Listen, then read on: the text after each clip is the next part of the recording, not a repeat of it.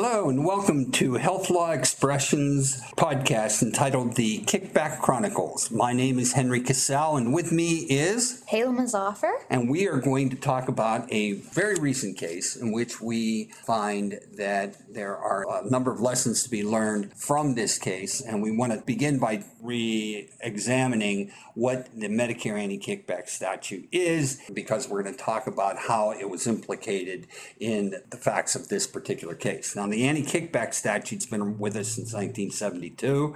It involves a uh, it applies to anyone. It requires a knowing and willful intent requirement. And what is required is there must be a solicitation, receipt, offer, or payment of remuneration in cash or in kind, direct or indirect, in return for the referral of business that is paid for in whole or in part by a federal health care program, which is a term of art which per- applies primarily to the Medicare and Medicaid programs, but includes some other uh, federal programs. Now, the important thing about this statute is how broad it is and how the government enforces it. Again, it applies to anyone. So you don't have to be the person who bills for the service if the uh, government can prove that you induced the referral of business that's paid for in whole or in part through a kickback arrangement. The government can and will prosecute.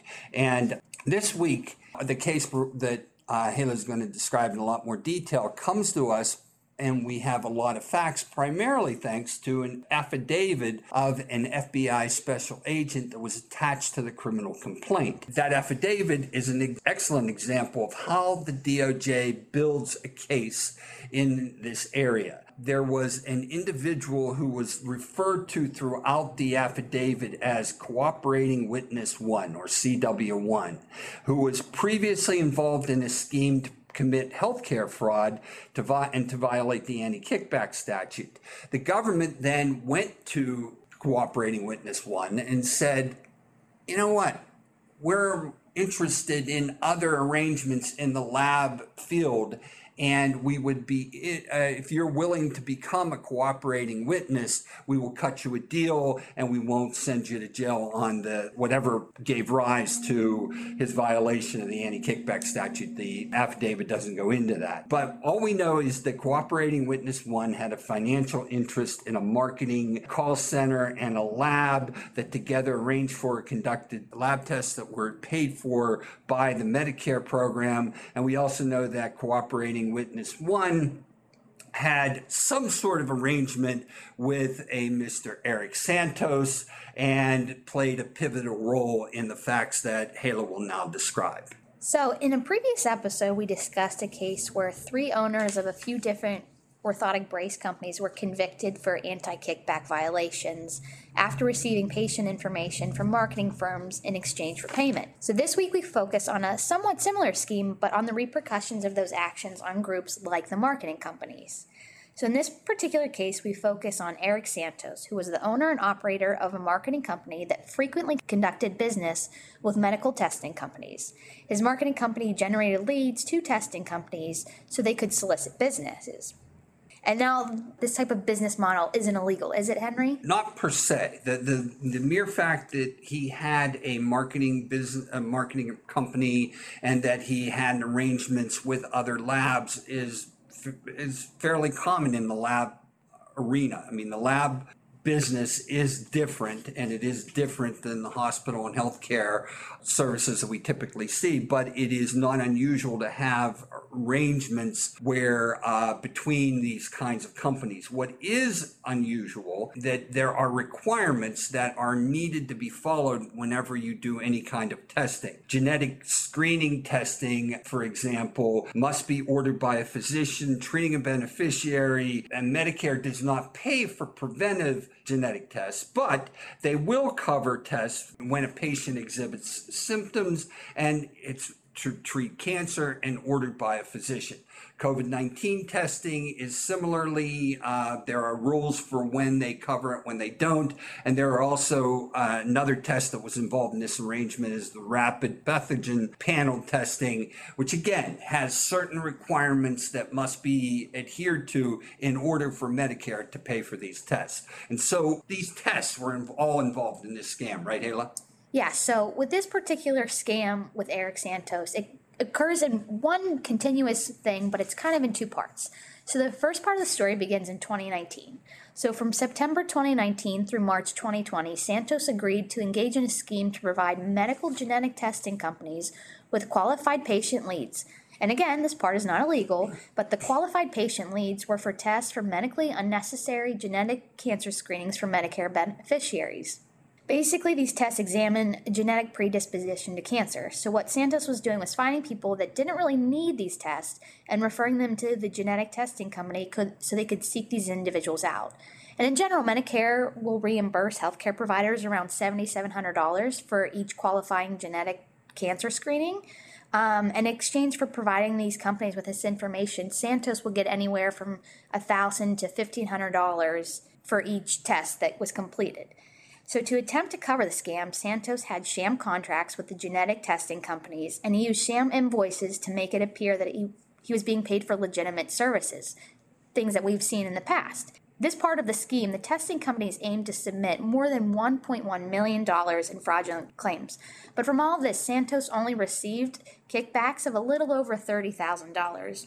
And you might be thinking Santos really didn't get that much compared to the other cases we have discussed during the Kickback Chronicles. But I think this goes to show that it doesn't matter how much you get out of an illegal scheme. If you violate the anti-kickback statute, it doesn't matter if you walk away with 30,000 or 3 million, you're on the line. And now this part of the scam does have a part two, so you might have noticed that the first part, the genetic testing, ended at the cusp of 2020. And as we all know, what that means, COVID. And I think it's also important to recognize that you're right, Hala. It's not the amount of money at issue that mm-hmm. gets the government involved. It's the facts. And all of this was arranged through cooperating witness one. And anytime the the, the government uh, has an individual wear a wire, conduct interviews, do conduct business with an, another party, and they go to uh, these kinds of lengths to hide kickbacks, which evidence the fact that they know they shouldn't be doing this. The government will be interested, and then it's just a matter of how much of a case they can build. When COVID came around, again, we're going back to 2020, at the beginning of 2020, just when we're all beginning to understand what COVID is, and, and they're about to shut down the country in March of 2020 people recognized that uh, at that point there wasn't real good COVID testing available. There was also uh, these RPP tests, the respiratory pathogen panel tests, that were also paid for by Medicare. There are several different kinds of these tests. They test for bacteria, viruses, or both. And if you do, you can either do a partial test for bacteria, partial test for virus, or a complete test, and the amount of the reimbursement increases depending upon the type of RPP test you, you get. So, what would happen with COVID testing is if you had a positive COVID test, then you knew that there was a virus, so then Medicare would pay for a partial RPP test, but they would pay less. They would reimburse in the 300 to $400 range. On the other hand, if there was a negative COVID test, they could run a complete RPP, which had more reimbursement, around 650 bucks per test. So the idea was to find as many negative COVID tests as possible, and uh, and at the same time. They're trying, they're talking to doctors and saying, you know, we don't know what this COVID is. We think you should order both tests and they incur and so they were encouraging doctors to order both tests but the doctors weren't in on the scheme. What the doctors were getting out of this was that they were getting an expedited covid response and in order to do that according to the fbi affidavit santos arranged with cooperating witness one again that's how they refer to him, or in fact, they even say him slash her to mask whether or not we're talking about a male or female. And they would, Santos had, had gotten cooperating witness one to skip certain Medicare required protocol in order to expedite the, the test so that they could provide, they could tell doctors we're providing a much faster program or response than anyone else there, leaving out the fact that in order to do that, they are violating Medicare rules. But so, Hala, why don't you tell us what this particular aspect of the kickback arrangement was? Yeah, so in February 2020, it was pretty clear, even though there was a lot unknown about the pandemic, that the it was da- especially dangerous for people over 65. Um, so a also known as the ideal Medicare population, and which was already the bread and butter of this genetic testing scam. So, as Henry said, uh, Santos and Cooperating Witness One worked together to put together this scheme. They wanted to extend it into COVID 19. So, COVID tests aren't that expensive. Um, Medicare will probably reimburse around $50 for those. So, the idea was that Santos would receive a kickback for each COVID test he submitted as long as it was bundled with the significantly more expensive RPP test. And our Medicare reimburses a couple hundred dollars for the RPP tests. Um, so this part of the scheme sounds a little confusing, but like Henry said, they were looking for patients that specifically they didn't think would test positive for COVID or they think didn't have COVID so that the test would automatically be sent for the RPP test. And for each of those, uh, Santos would get about $250 per test bundle. And again, we come back to that people really do get themselves caught just by doing what they do. So, as Henry said, the whole time Santos had this scheme going on, cooperating witness was there, recording conversations, turning documents over to the FBI. And the FBI have Santos on re- record saying, we're trying to have more of the asymptomatic patients going through to get tested, and things like uh, while there are people going through what they're going through, you can either go bankrupt or you can prosper. Uh, and Santos even noted that his genetic testing scam was on hold because everybody was chasing that COVID dollar bird. So the pandemic really took off at the beginning of March 2020, but Santos was arrested for his kickback scheme before the month was over. So this second part of the scheme never really got to take off exponentially. Yeah, I mean, but okay, so you had the government had him dead to rights on the genetic testing scheme for about $30,000. But whenever you add that to someone on tape trying to make money off of a pandemic, these facts were too good for the government to bypass. Yeah. So they indicted him for violating the Medicare and kickback statute as well as the fraud laws. And so what what happened next, Hala? So in June, Santos pled guilty to one count of conspiracy to violate the federal anti kickback statute and then another count of conspiracy to commit healthcare fraud.